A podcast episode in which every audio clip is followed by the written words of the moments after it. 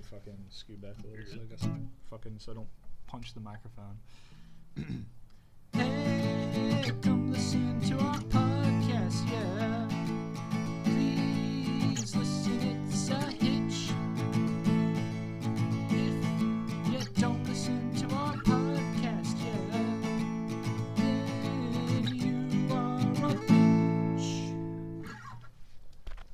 Welcome to Filmoscopy, a podcast where two, two, three friends will talk about a movie that one of them has selected.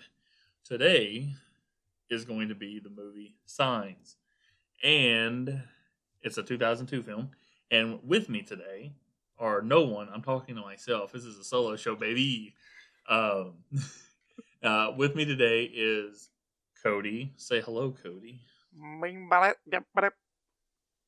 That's literally what the, the sound they make. and live in the studio apartment is Owen. That's right, bitches. I'm back and ready to play, motherfuckers, in the flesh.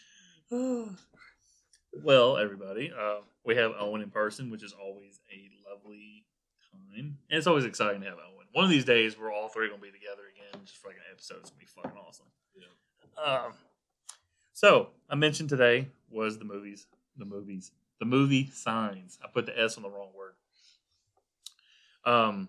So Owen, what was was this your first experience? Or had you watched this movie before? No, when I was like four, um, this movie, I guess like this movie was like a big deal back in like 2002, 2003, or whatever. Um, when I was really young, we used to watch this movie a lot, and I really liked it because it was like, it was scary, but it wasn't like actually scary to like a little kid. So it was like right in that little sweet spot where you could watch him be spooked, but like not actually be scared to like go to the bathroom or some shit, you know? Or if you're like scared to go to the bathroom anyway. Yeah, I mean, you get sucked into the toilet or something. but uh, no, I my- like. I'm gonna put my foot in, like at the bottom of the toilet and flush and see Oh what my it does. god, you get sucked down the drain. Um, but no, I, I watched this uh, movie a lot when I was a kid, so this is probably the first time I've watched it since then. Okay. Uh, Cody, was this your first experience with the movie? Uh, yes, my first experience was watching it at five o'clock this morning. and Hell uh, yeah! yeah, I've got quite a bit to say about it. Oh sweet, I can't wait. Yeah, me too. Like, it, Oh, this is gonna be one of those like everybody's gonna. I finally get a movie where everybody's gonna shit on it. Um, well, this is not my first experience. I had seen this movie quite a bit once they released it on DVD. My dad had bought it because it was a Mel Gibson movie, and like you know, growing up, we watched a lot of Lethal Weapons and stuff that he was in. So it's Mel Gibson. We watched it, and you know, I didn't make the connection at the time that it's the same director as Sixth Sense. Mm. And then I think this movie kind of was one of the movies that brought me into like paying attention to like directors and shit like that, to Yeah. names. Like oh, M Night Shyamalan, because he obviously puts his shit in the front of every yeah, one of his his movies. name. I like how any movie he makes now, it's like they fucking like take great efforts to remove his name from it, like in all promotional materials. But back then, yeah, like he was a big like fucking moneymaker. And he wanted to be like Hitch, like Alfred Hitchcock presents Yeah. was like everything. It was a TV show, obviously too, but obviously this movie, the whole beginning credit roll of this movie is an homage to Psycho. Yeah. the music is screeching it's like in your face and it gives you the credits it's not like visually it's not like the original psycho movie with the music and i heard like a couple reviews talking about like this movie obviously musically took some cues from psycho you Mm-hmm. yeah, know? I mean, I kind of liked the score in this. There were aspects that I really liked, um, Mhm. and I think the Yeah. score was definitely one of. The score, the score was pretty good. Visually, that intro though, like I was expecting Rod Serling to show up at any moment. You know, imagine a world where aliens. Oh, are yeah. real.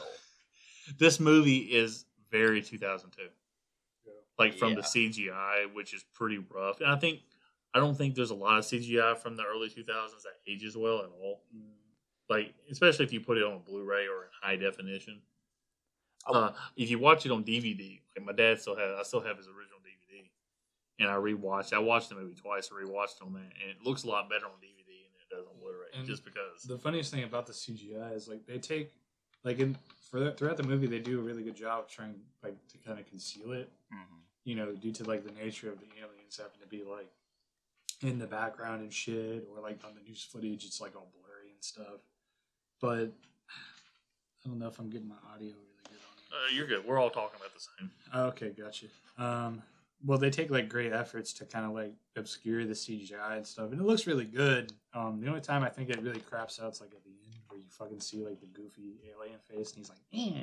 Yeah, I, like, I, I, "Oh." I actually agree completely. I thought it was pretty pretty clever how a lot of times when you're seeing that, like the very few times you see the aliens, like it's on- you're seeing them through something else. So like you know you see that one in, at the birthday party through a camcorder, you know, or Yeah. um, I thought at the end when he's rolling the TV into the room, uh, before you know, before it goes all like we're having a showdown with the alien, you know, he kind of turns the TV, which it, it this actually made me jump. But you see the alien's reflection in the in the TV screen, Mhm. and Yeah. like I was like, oh shit, like that actually looks good. And then you know, of course, they cut over to him, and it's like Owen was saying, the blast. Yeah, he's like a goofy, like fucking monster. Like, Yeah. he's like.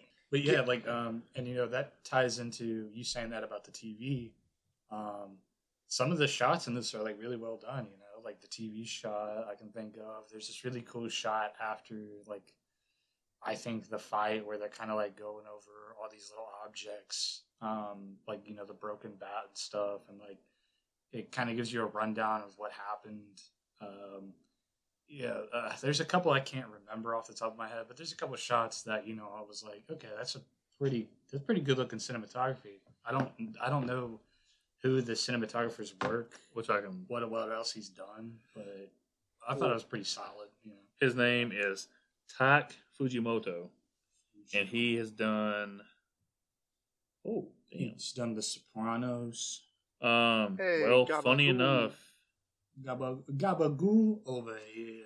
he was a part of the second unit of the first Star Wars film. Um, he's worked with John Hughes and Night Shyamalan. He's been working since 1973. Um, this isn't any movies you guys would pay know a lot. Hmm. Married to the Mob. Let's- Silent, he, he did Silence of the Lambs, Ooh. which is a great fucking movie. yeah. My girlfriend thought it was kind of boring, but it's still a good movie. I like the part where she gets the nut thrown on her face. She's like, I'm bleeding. He did The Sixth Sense. Yeah, this guy, he's worked a lot.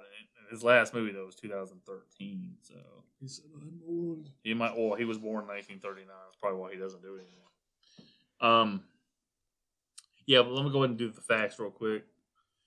Um, so this movie was released theatrically August 2nd, 2002. It had a budget of 72 million and made 408.2 million. And home Still, media, That's still more than the North. yes, much much more than the Northman. Uh, and Signs was released on VHS and DVD on January seventh, two thousand three.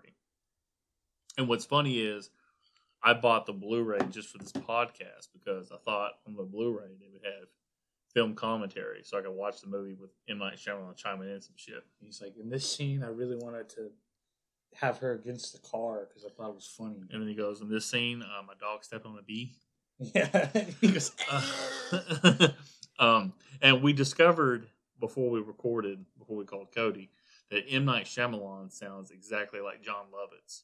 one hundred percent. If Is you it? don't know, just look up a Jon Lovitz like bit. He's a comedian, and look up M Night Shyamalan's interview. They sound exactly the same. Isn't M Night Shyamalan in this movie? Doesn't he play Ray? Yeah, He, he's he's the he's the guy who killed his wife. yeah, he's the Yeah. guy who's like, it's like it was destiny for me to fucking run your wife down, dude. It's like it was meant to happen. It's like it was destiny not for my just fault. me to split her in half that night.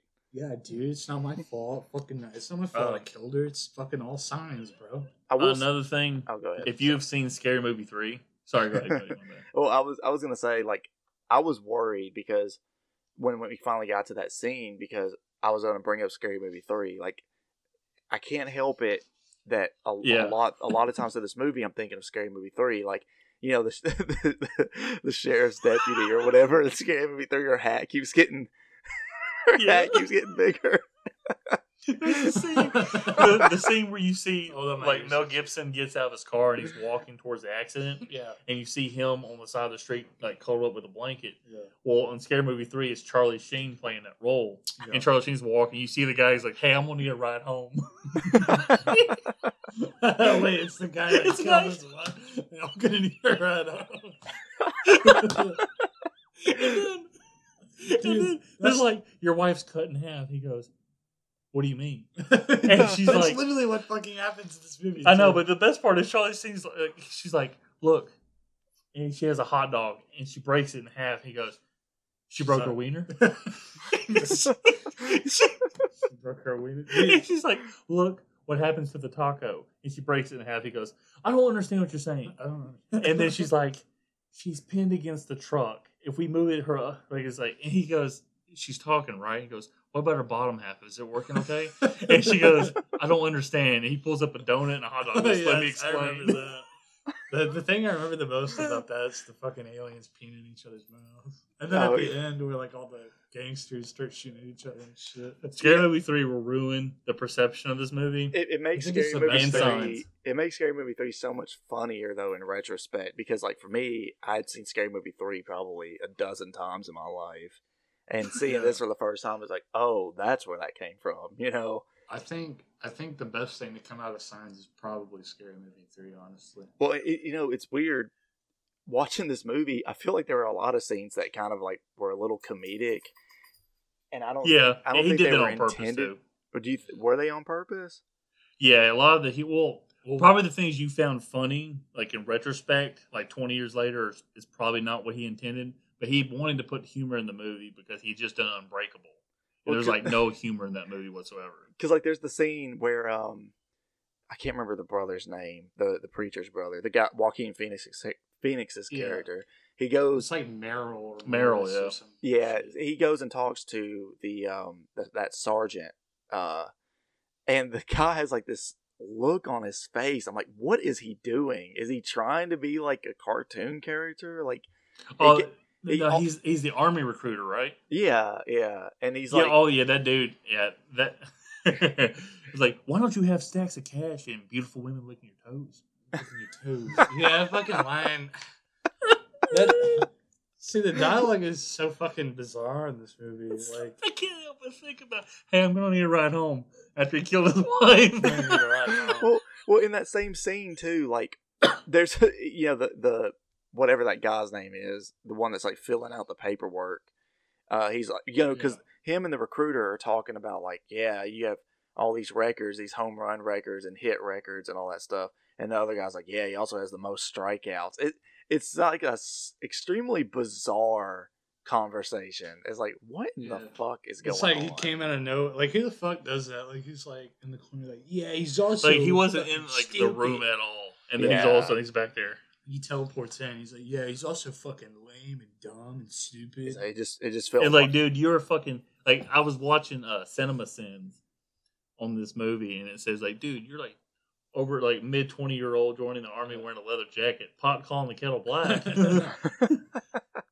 um, let me make sure there's no more. It's just than a weird M Night Shyamalan moments. I mean, there's a couple parts where like I don't. I mean, they probably were supposed to be funny, but I was like laughing at them for like the wrong reasons. Like, yeah, Yeah, probably so. And, but I will Uh. say the the moment going back to the scene where like the wife is pinned, and you know it's building up to it the whole movie, right? And like you finally get to the part where he goes and talks to her. It actually did Yeah. get to me a little bit. It's like, oh, I think this uh, scene it is did. yeah, you know, u- until like the very end of the conversation where it's like tell Yeah. so and so to see Swing. and Tell tell. Merrill to swing, baby, swing. yeah, it's like Uh, what the fuck, and then they like use it like it's some this like prophetic like thing. Dude, it was a sign, bro. Yeah, Oh lord. that's the I know point. it's fucking so stupid. I know. hey, but the best part in the Scary Movie three, got to go back to this again. And I hadn't seen Scary Movie three in a couple years, mind you. I've probably seen it twenty four times. Mm. Uh, he Charlie Sheen kisses his wife one more time, and he's like, "Oh!" He pulls out of his mouth a spark plug, Oh yeah, I think I remember that too. And funny. she's like, "Tell what like, tell everybody to do this," and she goes, "And you, no sex." He goes, I can't hear you. No sex. No sex. Think She's like, go to sleep. He, he puts his fingers over her eyes and closes it. Go to sleep. And she goes, tell Graham to swing away. He goes, swing away. I'll tell him. It's like, sure, that you heard. Uh, and she dies. um, No sex. What?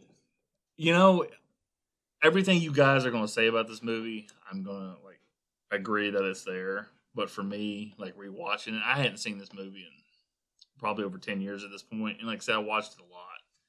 But it blew me away when I was like, how old was I? 2008? I was 14. Mhm.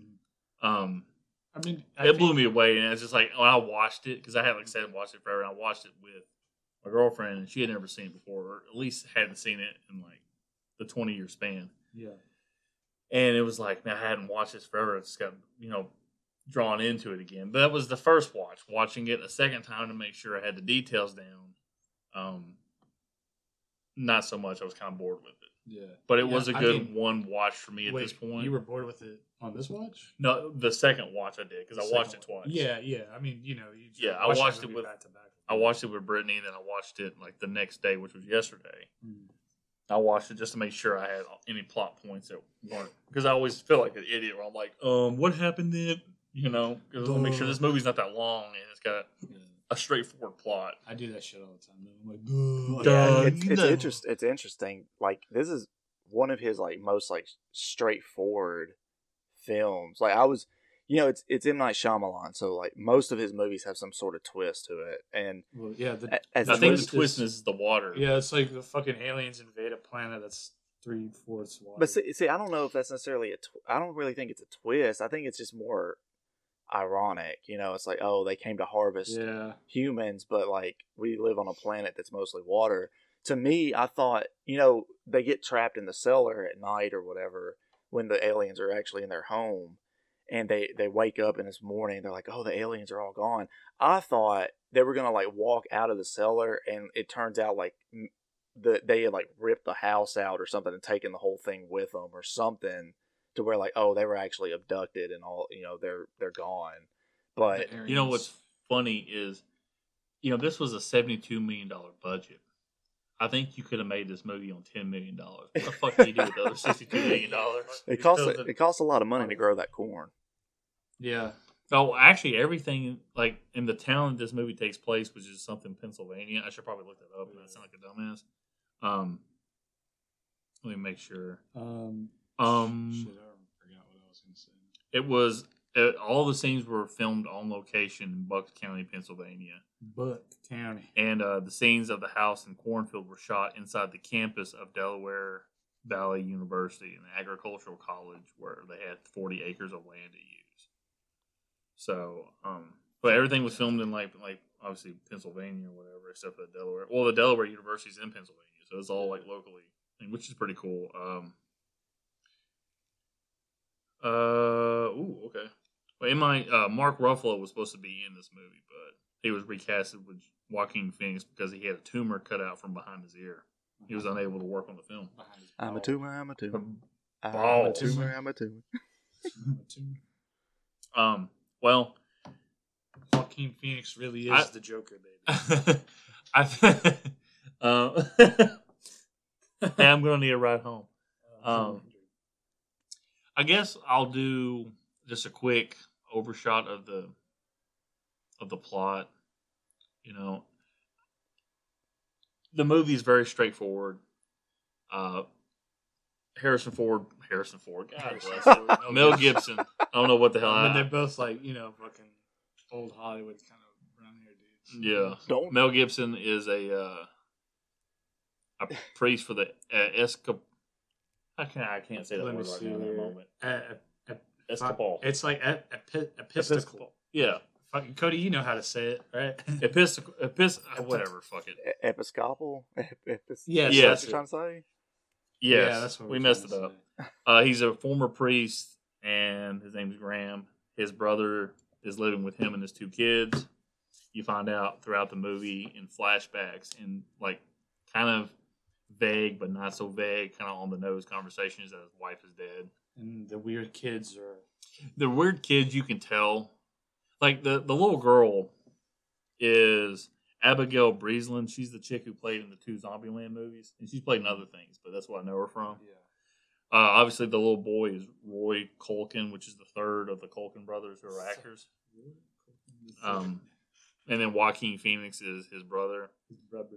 Brother. Um, Who plays the fucking sheriff? The woman. Yeah.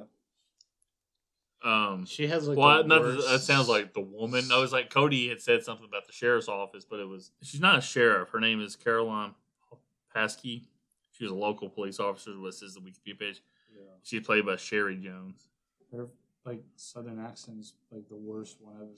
Well, I it's funny. I don't think they're supposed to have southern accents. It's supposed Yeah, to it's be in like Pennsylvania. Pennsylvania. Like why the fuck? It's like bumfucked Egypt, Yeah. Pennsylvania, which is always funny to me because evidently, like, you like you think about New York, you think about New York City, but Yeah. anything outside of the city is kind of like a rural, you know, almost like Nashville type of thing. It's not all well, not Nashville's on a good side, but Oh, you mean like in upstate New York and shit? mm-hmm. Yeah, it's like those weird small towns that they have up there. But like when you think New York, you just think NYC, yeah, NYC, NYPD. NYPP. Uh, but yeah, the movie. Uh, the more I think about it, it is kind of a paint by numbers script. Like, there's not much depth behind everything. It's very straightforward. Yeah, I mean this premise is like pretty much the draw here. It's that you have, and, and he plays around with kind of what he's like trying to make the subtext. Well, the overall story is, is that it's there's an invasion, like, and the crop circles, like crop circles start appearing in this farmer's you know cornfield and some shit. Mm. So that's like the big appeal, but it it's weird with it because you never for what's supposed to be an all-out invasion, you don't see like it's it's hard to for me it's hard to dis- suspend my disbelief that like okay they're invading but there's only like fucking like two aliens there's like like they only see like one fucking alien Yeah, I also think that because he didn't want it to be a big CGI fest yeah with the movie, which he could have done. Because I think like four years later, War of the Worlds came out, the remake with Tom Cruise.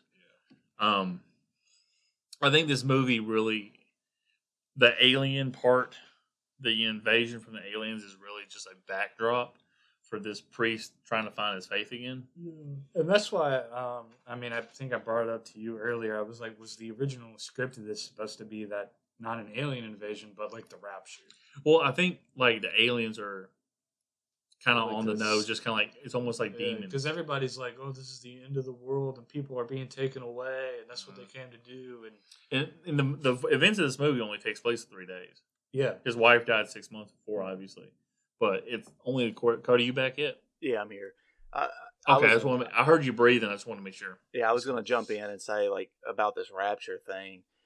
I think I think your my impression is that it is sort of like that, but the alien invasion is more supposed to be uh the, it's probably something that was gone with because it's close to being like the rapture, but it's not so on the nose where if you're a preacher who's lost his faith and the rapture starts to happen, you're probably pretty Yeah. quickly going to turn around and be like, "Oh, you know." I mean, I, was still think you can make an interesting like dynamic with that shit with like a character who is like you know a preacher that lost his way. Like, and But like, but see, I think with the it's aliens, fucking real. the alien stuff is um I think it's a little more clever because it's like you know, obviously in in this world in the movie it's like ours where people talk about aliens and there's conspiracy theories, but like most people are like, All right, this shit's not real and that's sort of how it is. Like aliens are starting to show up, but they're pretty much like trying to figure out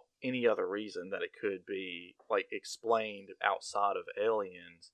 And then, you know, of course, when they find out, like, oh, these are aliens, and yes, they're hostile, that's when it starts mm. to kind of like all seem hopeless, mm. and you know, he starts to find his faith again because it's like I, the end. I of, guess the end of our world my- could be here. Yeah. I guess my thing about it is is that like I just don't get why he had to put in that like okay an invasion's happening that every like I feel like he could have made this like some kind of like weird like you know how like Fire in the Sky, it's like a single abduction. Like I don't know, some aliens could be like harassing his house for some reason. I don't know. Yeah, I think Like make it more isolated. for a for a bigger budget. You know, I mean, I'm not saying seventy two million dollars is a huge budget for 2002. I think that's a pretty big budget. I think he tried to keep it as simple as he could. Yeah. Like the way, like this one guy I was listening to, um, a YouTuber Chris Strickland, I think is his name. Um, he was defending this movie, and I watched a couple reviews that you know obviously tore the movie apart or whatever, which is fine. And And, I I, watched the making of, and really, it, I mean, it's so hard to describe because I can't get my thoughts in line. Not because this movie's so deep. It's really like the alien invasion part is like this whole story is about uh, Mel Gibson's character finding his faith again. yeah, I mean that's like That's the whole. That's the main part of the story. yeah. You know, obviously, it's like you know he he is somebody that you know has lost faith. His wife is dead. Like there's if you walk out the first scene when he walks out of his bedroom because no something's not right, and then you hear his daughter scream. There's a faint shadow of where a cross used to be, yeah. and it's off the wall. So he's taking all this stuff down. He's completely like be And done he didn't with it. wash his walls, a nasty bastard.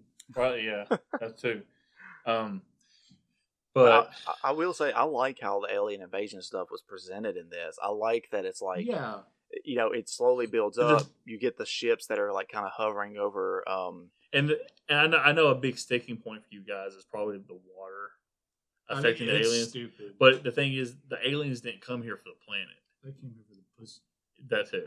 They came here for OPP, other Yeah, people's pussy. But we're made of water though too. Is what also. like, Yeah, gets but it's one of those things like almost the times you see the aliens in this movie, it's almost like they're afraid because they're separated. That scene, the first scene where you see the alien pop up, it's at that in the in the Brazilian village where they're having a little birthday party. Yeah. and it's almost like the way it's been described by the people who supported this movie was the alien was crouching in fear, and then it stood up and walked away like it was He's like, "Shit, was it okay for I go ahead and leave? He's like, "Fuck, there's kids." And the way at the end of the movie when the uh, the aliens holding um, the Culkin kid, Yeah, Rory. And Rory. he's putting his hand over him, giving him that fart gas.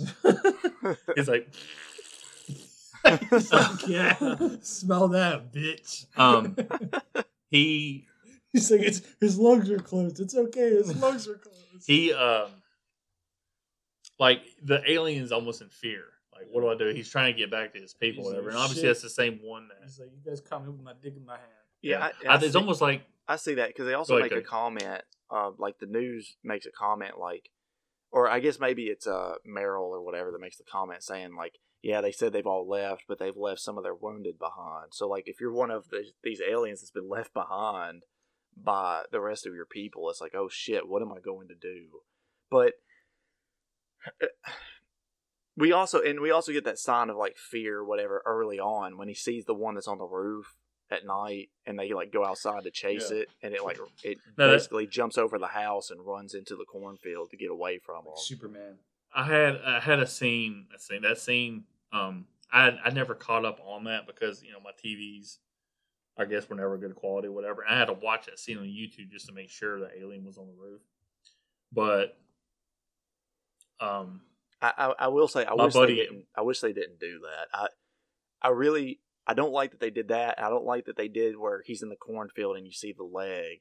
Um, I think that it probably would have been a little bit more impactful if he if it would have waited for the the Brazil the birthday party in Brazil like to be that the first time you see an alien because as a viewer you're told pretty quick like oh the aliens are real. So there's no like tension there. It's just a matter of like i think that like the only tension from that point on um is is seeing like is just wondering what the aliens are there for.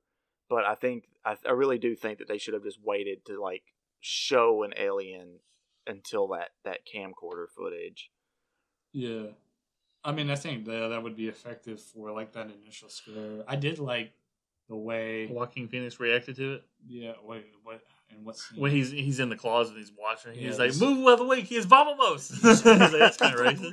it's like that that's not the right that's not the right language either Yeah, I know it's hilarious, but he's just like, oh, he puts his hand up He to goes, his face. Oh my god! It's like really good. But another scene in in uh, Scary Movie three when they spoof this scene, they uh they show the birthday party and the aliens walking over there. He goes, "Let's see that again." The alien walks the opposite way, like he's just walking in front of the camera.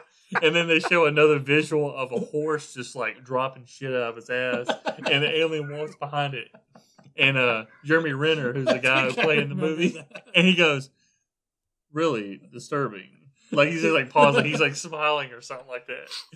And uh, yeah, doesn't he like do the same like walk, but he's just like walking behind a bunch of different shit? yeah, it is, but it's literally like the last scene of it is like a horse just dropping all the shit out of his butt, and it walks past it. It's like, but the best part you see at the birthday parties is like, let's it's like let's watch this disturbing footage. You see the alien walk, he's like, let's see it again. The alien walks the opposite way, like walking back in front of the camera, and they're like, it's like looking at the camera each time. It's hilarious. Um, but yeah, like I said, the whole movie is just like, you know, his disbelief in like it's like all this is coincidence, stuff like that, and how everything in this plot is pretty much tied up to a sign. And like I said, it's a little bit too much on the nose. What's the sign that Rory Culkin had asthma and that Oh, was yeah. gonna save him? when he had to kill his. Oh yeah, well the thing is, that scene like the whole like killing of the dogs. I don't need that in movies. I've talked about that before. Uh, they kill every dog in this movie. Yeah, I don't. I don't need to see an animal get killed in a movie.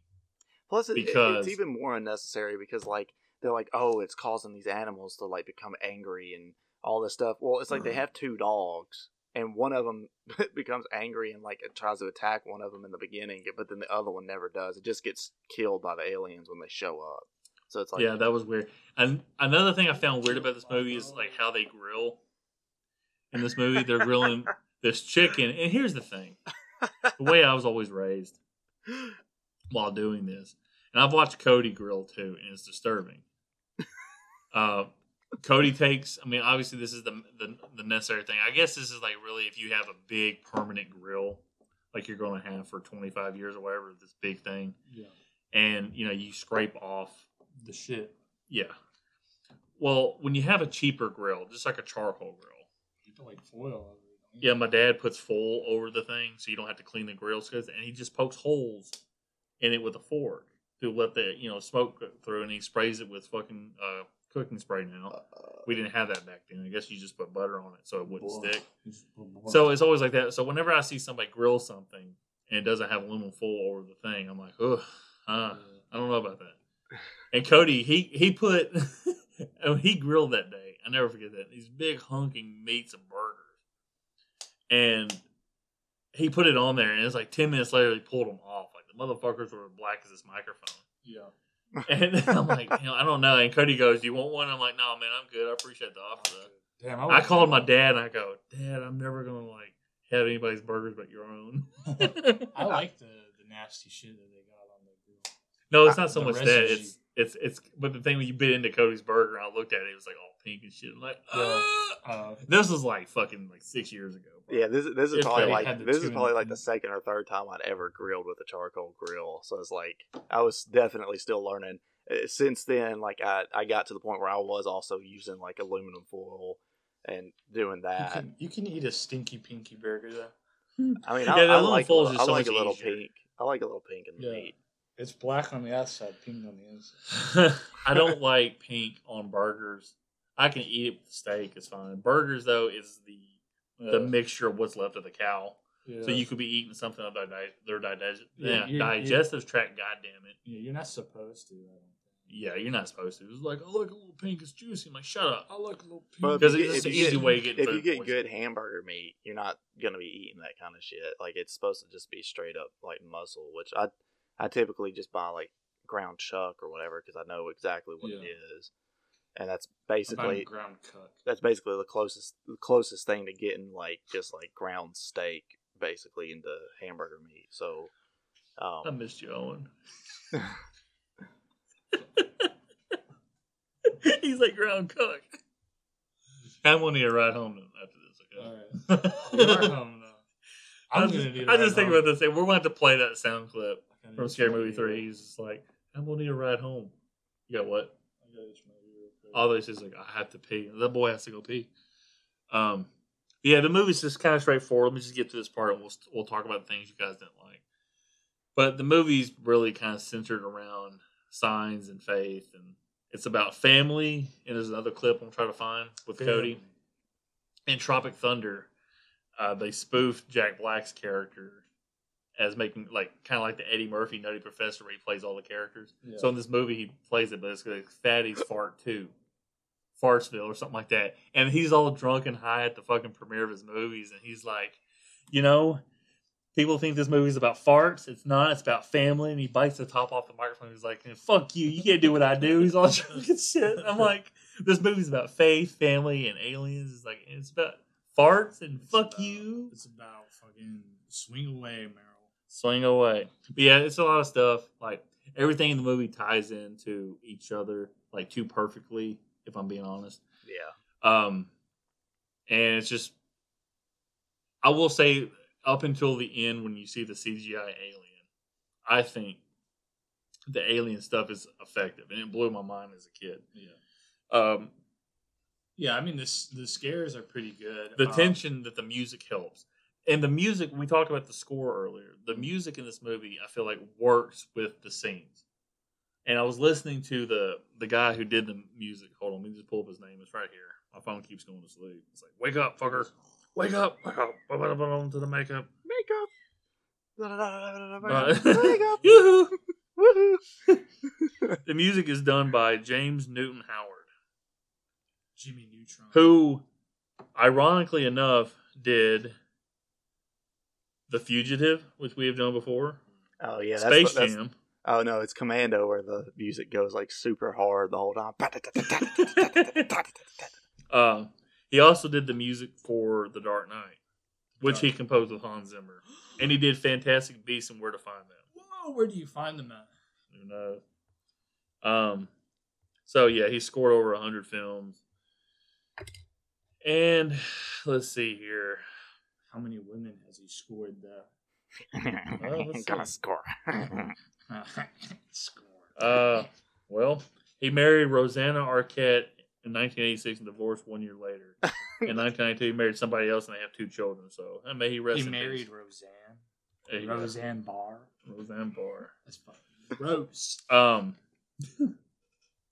yeah, him doing the, which kind of makes sense. We, you know, like I, how much I love the score of The Fugitive and how that score worked perfectly with that movie. Yeah. Even though it's like it feels like it's the same three tracks they play.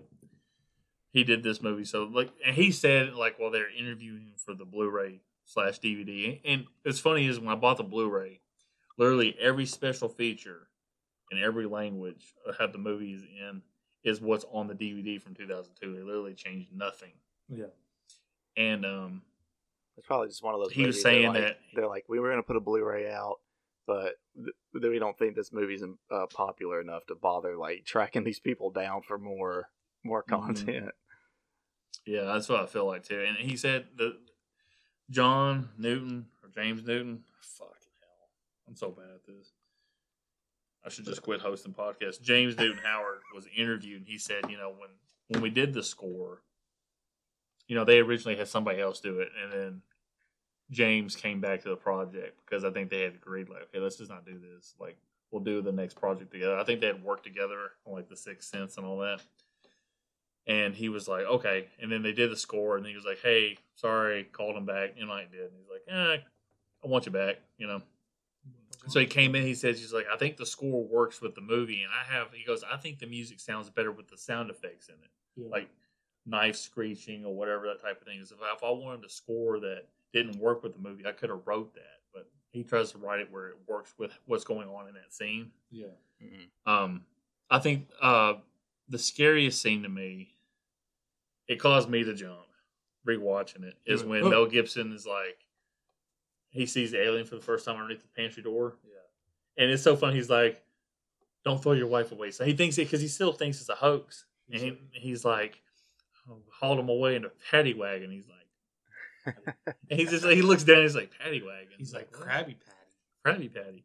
And then he uh he looks down there and he's like, oh, whatever, and walks away. And then comes back to all of a sudden the fucking alien's arms right there. It's like, oh god. What is it with the aliens and like grabbing under doors? Like, why do they like to do that? Well, they have a str- they're struggling to open doors. Yeah, because they have Big fucking hands, I think. They It's have like, I two. can't wrap They my have hand two. They two have- big old fat fingers. One for the pink and one for the stink. That's the that's called Uh, evolution. Fucking They- eventually will I, evolve. I did read somewhere or listen because I like so I listened to like quite a few reviews on this movie, probably like seven of them. And um, M Night Shyamalan originally wanted like a stealth thing with the aliens, almost kind of like Predator, not exactly, but he wanted them to be able They to do be like individual. Yeah, but like- but they blend in with their background. Yeah. That's how he changed it because he wanted to do something. Basically, he thought it'd be kind of hokey, a little too high tech for these aliens because they're coming here, they're scavenging because maybe their civilization is not Oh, he didn't. He didn't think the wife pinned to the tree in her dying words, being the way that they defeat the final alien, is wasn't wasn't hokey. You know. Yeah. Uh, well, I threw in the word hokey. He probably wouldn't have done that. Uh, Well, I mean, but it- it, it it is hokey if you put it that way. It wouldn't have fit with like the kind of aliens he's trying to do. But I mean, like, yeah, this movie is kind of a little hokey. yeah, and like I said, I'll agree. I think it's hokey. I Um, mean, I think it's hokey, but um, I don't think I said this while we were recording. I think that these early M Night Shyamalan movies, even if they're like you know kind of dumb, I think there's some kind of like there's like a charm to it a little bit. Like I wasn't appalled by this movie like some people are. You know, you'll see a lot of reviews. They're like, "This is the fucking stupidest movie." I mean, it's got a seventy-five on Rotten Tomatoes. Though. I, uh, I mean, yeah. So like, I mean, some people definitely like it. I mean, I've seen ten star reviews. and I don't think it's that damn. Like, I mean, I don't think the movie's good. Really, it's It's Kind it's of kind like- of it's kind of all over the place. Like for as many Yeah. like good scenes that that there are, there's just as many bad scenes. And I, I think the reason well, why. if you if you think if you take the sum the sum the sum of those parts you just said, Cody, it's all over the place. yeah, it's It's meh. all over the place, but really it's like really just one place. It's kind of mundane, also in the same way. Yeah. And I think part of the reason why this movie has a bad rep is because M Night. You know, I think before these movies, I haven't seen like what's the movie he did between Old. this and Oh, um, the village. You did What? the Village before this. No, Oh. the village was after this. That okay, 2006. I mean before the Sixth Sense. It was Unbreakable. Unbreakable. Was that good? I don't remember. I Cody would have to say because he watched those three movies. Yeah, Samuel L. Jackson, I think- Bruce Willis in that movie. Unbreakable Unbreakable is good. I mean, like I think we've talked about this before because we briefly talked about old on an old podcast episode, but um I read the plot of Old. I wouldn't like that twist. no, on he, it. Yeah, he- it's it's not good. Um It's like the village. That the village was a great movie until the fucking ending. say I just think old wasn't a good movie. Period. Like it's just kind of like oh, all right, this is what we're doing. But um, Unbreakable, I think if if you had to pick like top tier Shyamalan, it'd be Unbreakable, uh, The Visit, Split. Um, the- I would put The Sixth Sense was pretty the good. Sixth, I mean, I the watched Sixth the Sixth Sense, Sense. yeah, the Sixth Sense. I would put well. Split. Split's probably my favorite. That movie Yeah. was fucking But- awesome. Yeah, so like up to this point, every M Night Shyamalan movie has been pretty damn good. And you know, then he comes out with this, and it's just like, Yeah, it's the next it's greatest dumb. thing. comes Everybody out- thought. Well, the thing is, like, everybody thought it was like the next Hitchcock. Like all these movies are great. Like I said, this movie had great buzz coming out. There's very little reviews. I think in a lot of hindsight when you look at it, like, Yeah, okay, this movie's like very it's- paint by numbers. yeah, probably. I mean, because like I think what killed M Night was probably like The Village, and then like Ugh. Avatar. Yeah, The I'm bringing seven, up his filmography now. So like, you had um, you had Praying with Anger and Wide Awake. Then it was The Sixth Sense, Unbreakable, and then you had Signs, The Village, Lady in the Water, The Happening, The Last Airbender, After Earth. Like it's just like, me- Yeah, it ranges from like mediocre to just turds for like six movies straight. For yeah, five like six movies straight, and then you finally like, oh, here's the visit and Split, which I think are both fantastic movies. And then of course now oh, then the visit was legitimately terrifying to me. yeah Is that the one with the old people? Yeah. yeah. I don't know. I think that movie was kind of goofy. He said you? when he when, when he It's filmed like- that movie, he said he could cut it. He literally looked at it. He goes, "I can cut it two ways. one to be a straight up horror fil- film or one to be a straight up comedy. Yeah. And he said he left some of the comedy in there when he did it, but he said he was he had to make that decision after filming the movie. He says, "I could cut this one of two ways." He like, it's almost like he didn't realize it. Yeah. I mean, isn't there like a scene with the old lady like pees like her pants or some shit? I don't. No, no, no. The No, The or is like, boy- dad? the the little the boy. granddad does. shits his pants all the time. That's funny. Yeah. yeah, it is kind of funny. And then there's like the fucking. I remember the little kid, the guy, like the little boy being annoying as shit. yeah. yeah, he's. I mean, annoying. I I love that movie. I think it's great, and like the twist at the end is just like I remember being in the He's like, theater. they're not your grandparents, bro. yeah, like I What? remember being in the theater, and my like just heart sank. I'm like, oh fuck! Like it's such a to me, it was such a good build up to that twist, and uh, like it's same thing with Split. You know, Split has like such a good build up to the twist and toward the end, where it's like, oh fuck, you know, like which of course Split is intense pretty much throughout the entire Yeah. film. Um, it's in that movie split it's like even at the ending when it's like he is kind of a supernatural product because of the personalities yeah, it doesn't even feel hokey. And then you see at the end that it's connected to unbreakable. Yeah, which makes it make even then they more had- sense because it's like, oh, okay, mm-hmm. so this is this is something that we've already kind of seen as a possibility in this this world. yeah. So i i'm trying to think here because i mean i didn't i did an ass job of covering the the plot but i mean it's Signs. not I yet mean, it's, yeah, it's- you have to watch the movie to get it I mean, like here's my rundown of signs. All right, fucking alien Throw it cross down. circles.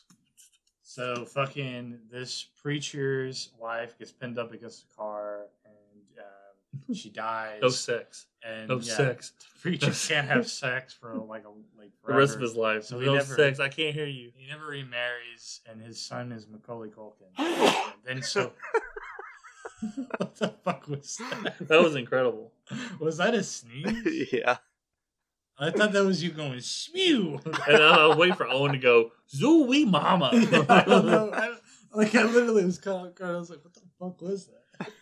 um, Um. So fucking this preacher loses his faith. Um. and his And virginity. then aliens. Yeah, and his virginity, even though he already has like two kids, he loses it to his brother he stole those. Merrill. For It's like the visit. That's another Yeah. twist in this movie. He stole these kids. They're like, she's like, what's the kid's name in the visit? He's like fucking Tommy or something. Tommy. That I, know. I can't I remember the kid. Yeah, I don't even know where I was going with that. the Anyway. fucking scary movie three. God, going back to this is when he goes in to check on his daughter, and it's mimicking another movie where the the the, the girl is up underneath this sheet and she's playing with something. It's like really Yeah. creepy. She's like, "It's really hot. You should probably like take off your clothes so we can lay down Oh, together." yeah, and he goes, "You're not my daughter," and it's like. He pulls the thing and Michael Jackson's like, "Ah!" and he's like, "Where's my daughter at?" And he goes, "Jesus, man, she's a girl." he goes, "Oh, you sick!" And then Michael Jackson grabs his crotch. He's like, "Oh!" He grabs his crotch, and Michael Jackson's like, and then he grabs Michael Jackson goes to jump out the window, and he grabs him, and the suit rips, and you see it's an alien. Yeah. And his brother comes up behind him. He's like, "What was that?" He goes, "I don't know." And you see the alien conversing through the cornfield and runs into a sign. So there's a scene in this movie where you see the like the movement of something in the cornfield, and I just think about it hitting that sign, going dong, and then going another direction. It's really fucking funny, actually. Um, Scary Movie Three is fucking Yeah, incredible. like I I, had people say, "Oh, it's not funny because it does with the Wayans Brothers." It's funnier than the Wayans Brothers. Scary yeah, all the. Wayans brother ones were always just Oh, like, it's weird. yo, Well, it's- it's- fucking sucking I think his dick. I, I think especially Scary Movie One, like it struggles because like Scream is already a parody of slasher films, you know. So like to make a parody of a parody is a, is like a kind of a tough thing to do. Um, yeah. Especially like when a lot of the jokes is like, oh, you just took the same jokes from Scream and just made them crude, and it doesn't really make them funny. Whereas like yeah, that's Scary Movie Three, problem with Scary it. Movie Three taking Signs and The Ring and making fun of those two movies. And Grudge, and the Grudge. and No, the, Gr- the Grudge was uh, Scary Movie Four. and it's a lot less like, yo, you getting your dick sucked, bro, smoking. Yeah. and here's the, the best part about Scary Movie 3 and 4, in my opinion, is the fact that Leslie Nielsen from Naked Gun and the Airplane movie is President Bush. Yeah. and Ja Rule is his security guard in the third movie, which is the one we're talking about. And they're having this thing where they're talking about aliens. and his his supervisor goes, "Sir, I think you need to get on television and tell people there's no such thing as UFO." He goes, "What I tell you? Stop spelling in front of me, damn it!" and he goes, "Was like, well, sir, we need people need to know that aliens don't exist." He goes, "That's not exactly true." And he goes, "Sir," and he's like, "Last Thanksgiving, an alien crashed in the Earth." And he said, "Well, something happened, and instead of sending the body to Area 51, it got sent down in the kitchen. They shoved stuffing up his ass, and we had it for Thanksgiving. That's the last I saw of it. Scratch that. We did have leftovers. And Leslie Nielsen is just, it, it, like I said, what Owen is referencing before. Uh, I guess this is going to be a sign slash scary movie three review. Um, when the aliens are like, "Oh, sorry, we were just trying to find where that videotape was." They watched the videotape for the ring or whatever, and it's like, oh, "We're just like you. Say hi." We And it's like, "Why do you keep Yeah, keep kicks him in the nuts?" nuts. It's like, "Oh!" That's how we say hello. And then he goes, they start peeing out their hands, like, and we pee out of our hand. And then Leslie Nielsen goes, we're not so different after all. He starts pissing out of his hand. and, and the security guard looks at him and he's like, oh, stops. Doesn't doesn't the, doesn't one of the aliens one of the aliens has like his finger in somebody's mouth when they say that? In Charlie doesn't? Sheen's mouth, he's like, oh, and he starts brushing his teeth and shit.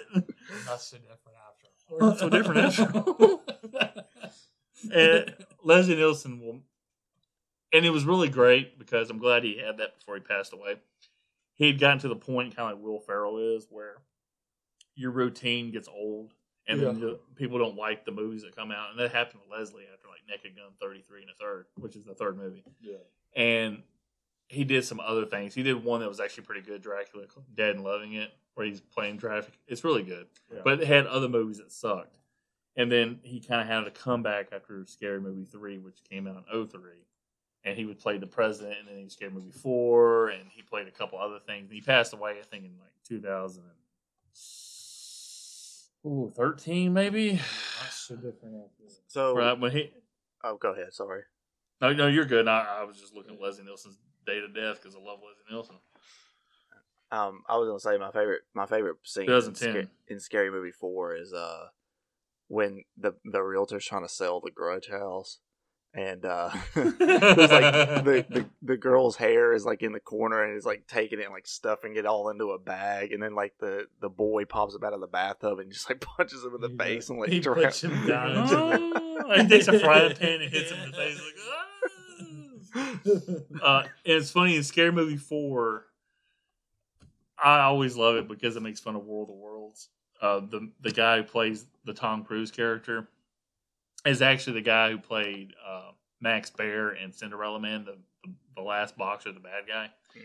and he's carrying he's carrying his child through the woods, and his son's there. He goes, "Look, Dad." He says something to him. He's like, "Look, I had to carry your sister this whole way," and she pops out from behind. She goes, "You're not carrying me."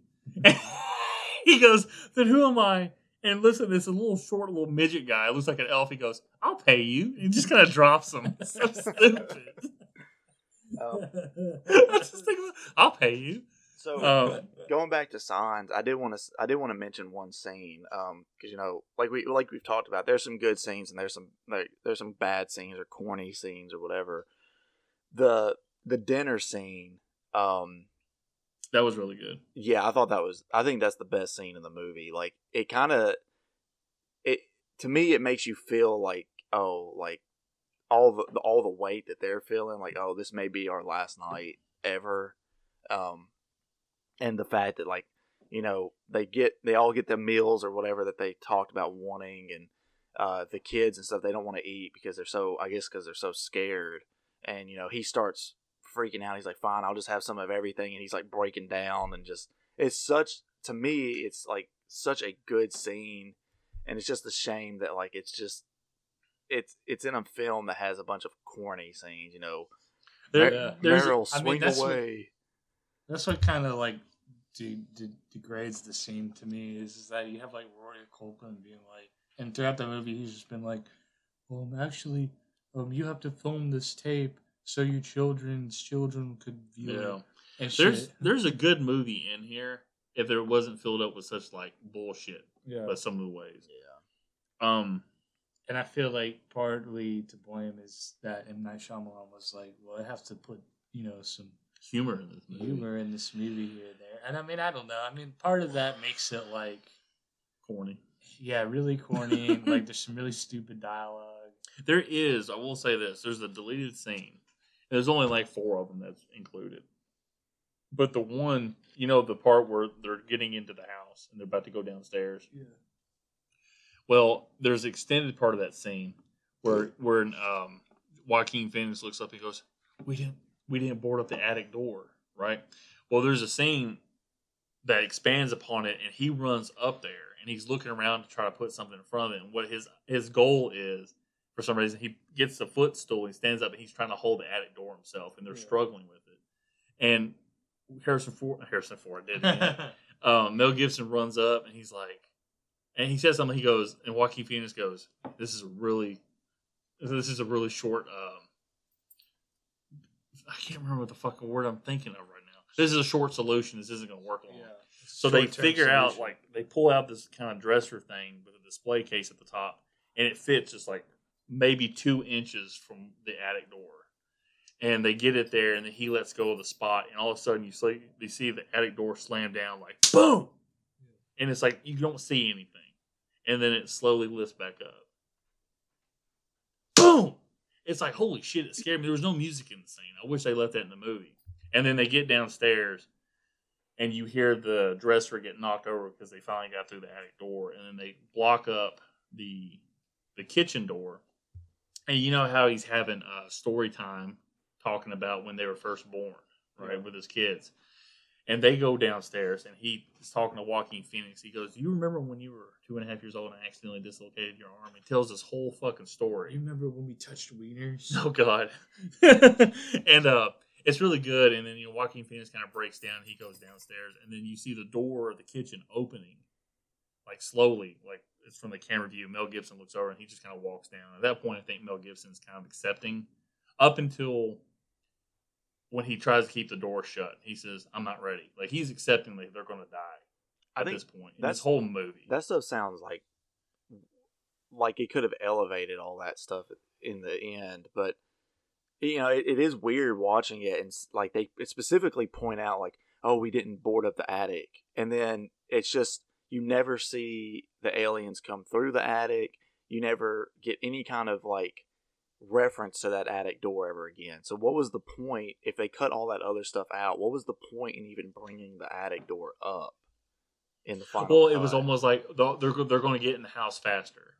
Because you know they boarded up stuff, and at the, at the closing scene, that scene where he's holding Culkin, the alien, Yeah. you if you look at the two windows behind the alien, they're busted through. Like they got through it. They didn't get through the doors. They, hit their actually head against it. Yeah, Yeah. See, they can't beat doors, but they can beat windows. Well, that's they that's can- the thing is like that. when they're in when they're in the cellar, you hear glass shattering. So like my assumption is, oh, they're just coming in through the windows. Like they're making Yeah. it. That's how they're making it through. But never like specifically anything to do with the mm-hmm. attic. It to me, it's just And- like they could have if they cut all that other stuff out with the attic, they could have just cut the the whole the little part of him even mentioning the attic door wasn't boarded up and just What left it all alone. put?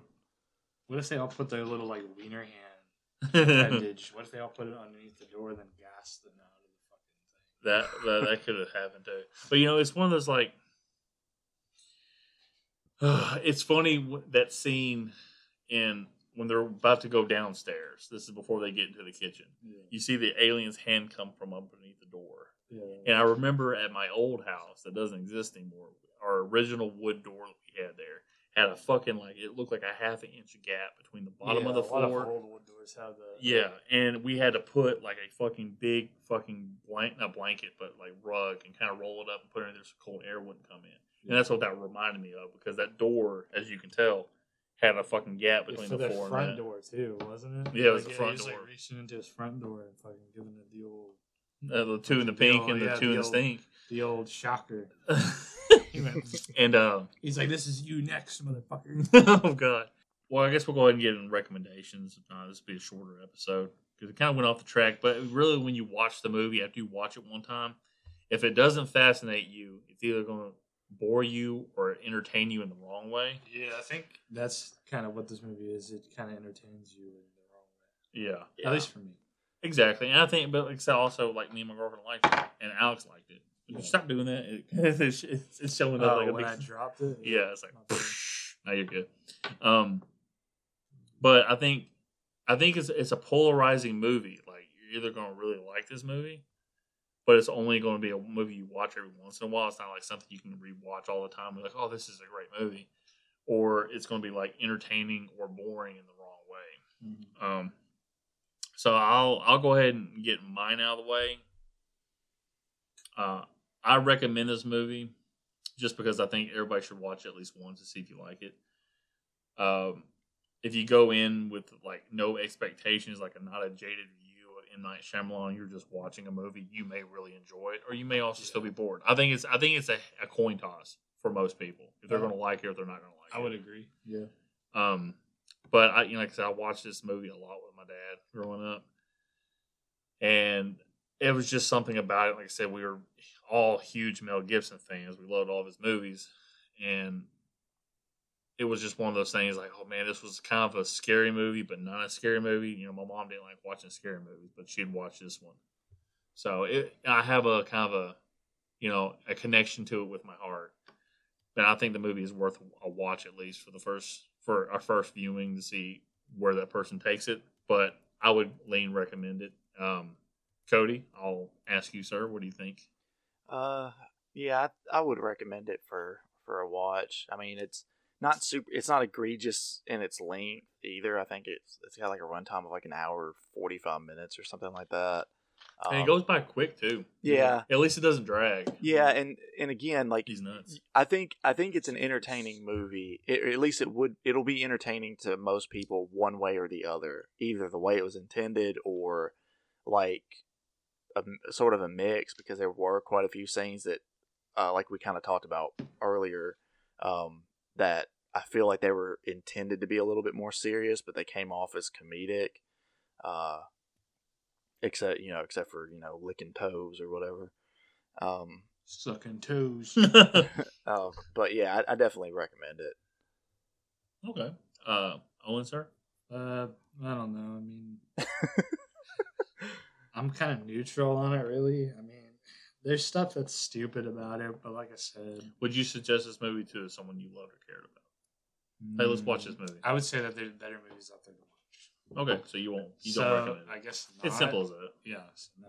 It's okay. I mean, hell, we like I said, me and Cody. I mean, I'm probably more a lean more positive this movie. I understand where you guys are coming Uh, from. there's better M Night movies to watch. Go watch The Sixth Sense if you haven't seen that. Yes, that's a good movie. And like I said, I, this one I just hadn't hadn't seen it forever. Like, hey, let me see if it held up. It held Yeah. up the first watch, but the next day I I, tried to watch it. It didn't. I think a big part of why I kind of led like um, this movie had charm for me was because kind of nostalgia, probably Nostalgia. nostalgia. I'm the nostalgia critic. Um. So okay, we got two recommends and one not recommend. Uh, sorry for the episode. It's kind of disjointed. Like I said, if you watch the movie, you can understand that there's not a lot to the plot, but the twists and turns are just kind of like in your face. It's kind of hard to describe and trying to hard. It's kind of hard to kind of keep it in order too. Yeah. Um, I mean, yeah, we pretty much set our piece. if you've seen Scary Movie three, you get the gist of it. to be honest with you. Great. Um, I would I would say this. I love signs. You know, just from the connection of my heart I have to it. But I would definitely recommend Scary Movie three to watch first. Like if they're like, you want to watch Signs or Scary Movie three, I would vote Scary Movie three ten times out of nine. That's how much I love that movie. Yeah. Um, and our next movie, unfortunately, won't have Owen in person, but will be in spirit and over a phone call. Owen, what is your next movie, good sir? the Lighthouse. In the middle of the street, our My house. Na, na, na, na, na, na, The na. street, Our our house. house. uh, you know that song. I literally thought like there was a street Yeah, in the middle of the the street. And, yeah, it's not. I thought that too when I heard it as a kid. Yeah, but I still think about that now. I can't get that out of my head. Yeah, I mean, I remember I had like a revelation when I was like five or something. I was like, wait, they mean like in like the middle, like of like the Well, off the street, in Yeah, the middle of the neighborhood. Yeah, They, they don't mean like in the middle of the road. Yeah, but if you listen to it as a kid, you're like, all right, middle of the street. the That's kind of a funny place to put that in the Yeah, house. that's so weird. It's I a mean, little weird. cars will be. Getting mad at you. Uh, I was, you know, you wouldn't have to mow your grass because the grass would be the road Our house. in the middle of the In street. the middle Um, of your ass. parking in, uh, parking that trailer. Uh, uh, anyway, so the next movie will be Lighthouse, and Cody, your movie will be after that. What will it be? It will be Krampus. It'll be Baba- Krampus. Krampus and your wampus. Mhm. Oh yeah, and then I get to do Lethal Weapon after that. Hell yeah! I'm gonna put my baba Babadook in your Krampus. Oh damn! this thing went from G rated to fucking X rated. Think it, thinking Um, like that's hereditary. Yeah. You're gonna hereditarily get this. Uh, what's another one? Shit. The human centipede up my ass. But you can all No, you can only one the- it's, it's part of the Midsummer Festival, unfortunately. Man, it, it will always it will always follow you to the end. Yeah. I'm gonna. It, it follow like chlamydia, my my Babadook. It follows into your Krampus. and then I get chlamydia. afterwards. It's funny. It's and I- funny too because like Krampus is like the horror movie that's that's nothing like the rest of those horror movies. yeah, I don't know why I think in my brain I'm like, yeah, that's like the Babadook and it follows and shit. I can't wait. I think I've seen Krampus. Krampus is like, like at some point. it's just like a straight. It's like a dark. It's like a horror comedy basically. Um, Well, Cody, when we do that episode, I know you've watched this episode. We're going to have to play a little bit of the clip from the Krampus episode of the League. Remember, he's he gets real high and gets in that suit, and he goes, "I'm Krampus." And he's like, "Come here, Santa, you sack of shit!" And he's just like beating the hell out of him and scaring the kids off and Watch shit. bad, can we watch Bad Santa too? Oh yeah, that movie's like, "I'm gonna get me some sandwiches." I like the kid in that. Uh, ah, he's just so stupid. Yeah. Um, anyway, before we get off the rails even more, I think we'll say adieu and thank you for listening to Filmoscopy. Listen and subscribe. Leave us a review. Go on Twitter and follow us. Um, our PayPal account is Enigmatic Vein PayPal. Yeah, it Um, goes, it goes to all of us. it goes to all of us. I'll let them know. Don't worry. Daddy needs a new microphone.